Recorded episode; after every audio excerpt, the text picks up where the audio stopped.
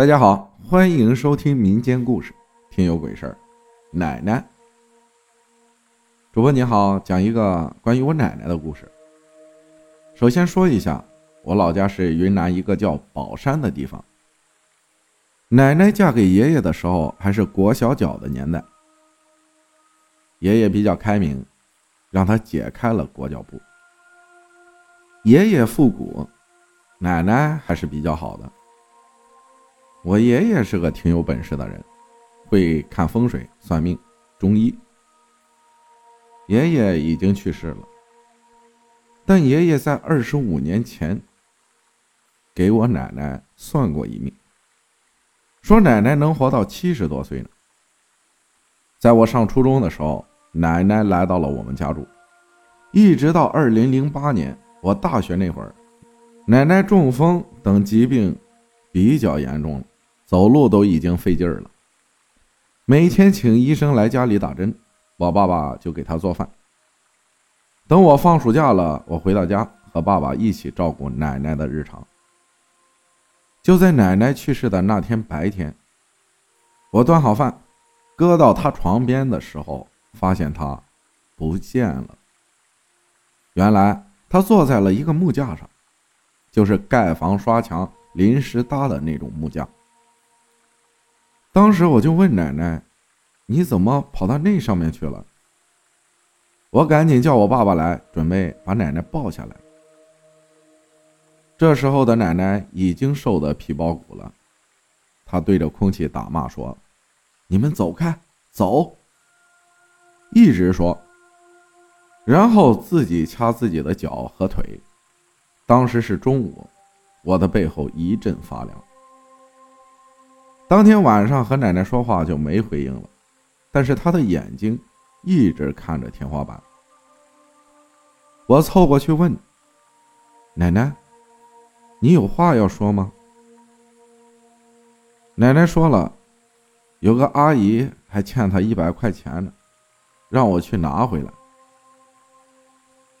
紧接着我就跑去邻居阿姨那里要了钱给奶奶。奶奶。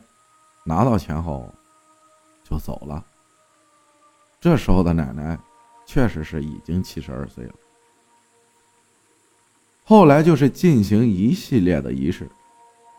我的二姑爹也是专门看风水和做这些丧葬仪式的先生。那一次是我真真切切的相信到有鬼神之说的。奶奶去世后的几天。举行仪式，是在凌晨两三点的样子。二姑爹，他用蘸了墨的线围着棺椁转了一圈，然后上面挂些符纸。棺椁角那头的线上有一块镜子，然后我们这些子孙后代就围着棺椁正反转三圈。有相冲的属相就不用进行这个仪式。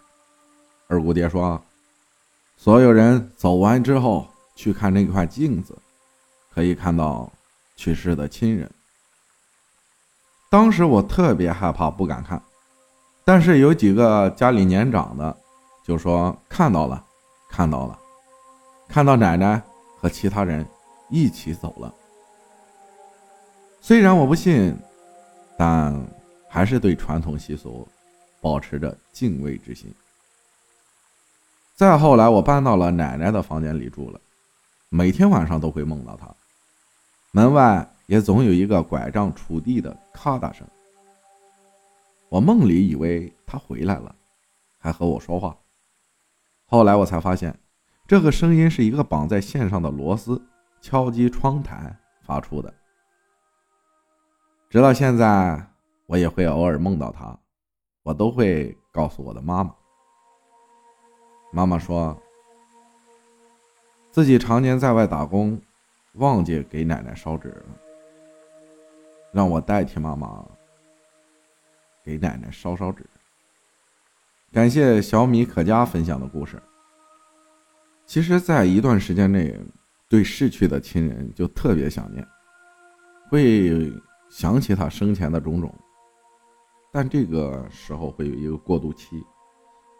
为什么中国的传统节日、祭祀的节日，清明节、七月节、十月节，就是对已故亲人思念的一种表达方式？感谢大家的收听，我是阿浩，咱们下期再见。